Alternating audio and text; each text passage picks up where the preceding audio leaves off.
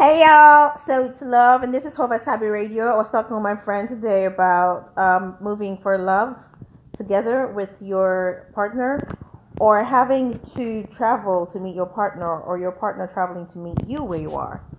So we were talking about making sure that you already have a job there waiting for you, or you have a steady career, or you have a service that you offer so that when you travel to the other place and you don't have a job yet, if you make the mistake of leaving before you have a job, and when you get there, at least you have a service you can offer that will put food on the table or give you some self respect.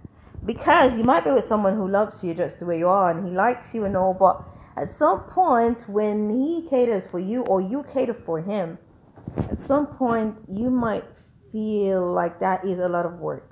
So you don't want to be the person on the receiving end.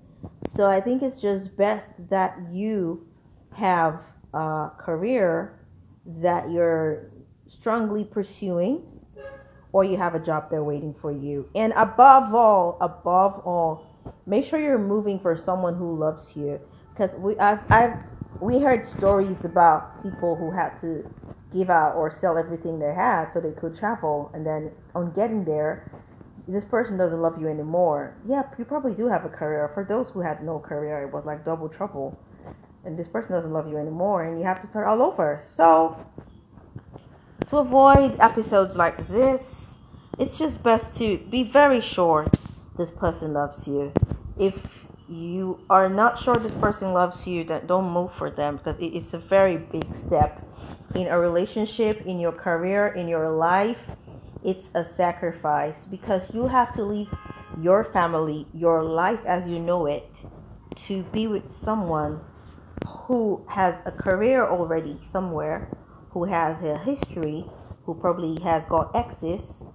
and it's it's it's something you really have to be sure of. Uh, does this, does this person love me? What am I doing this for?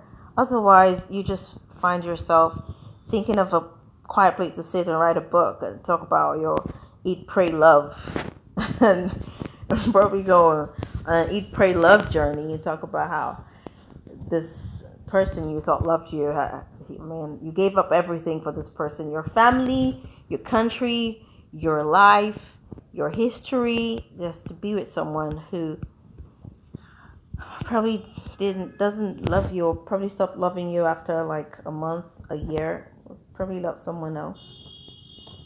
So tell me, what do you think? And uh, what's the best way to go about moving for love? Cheers, listening, waiting to listen to what you have to say. Bye.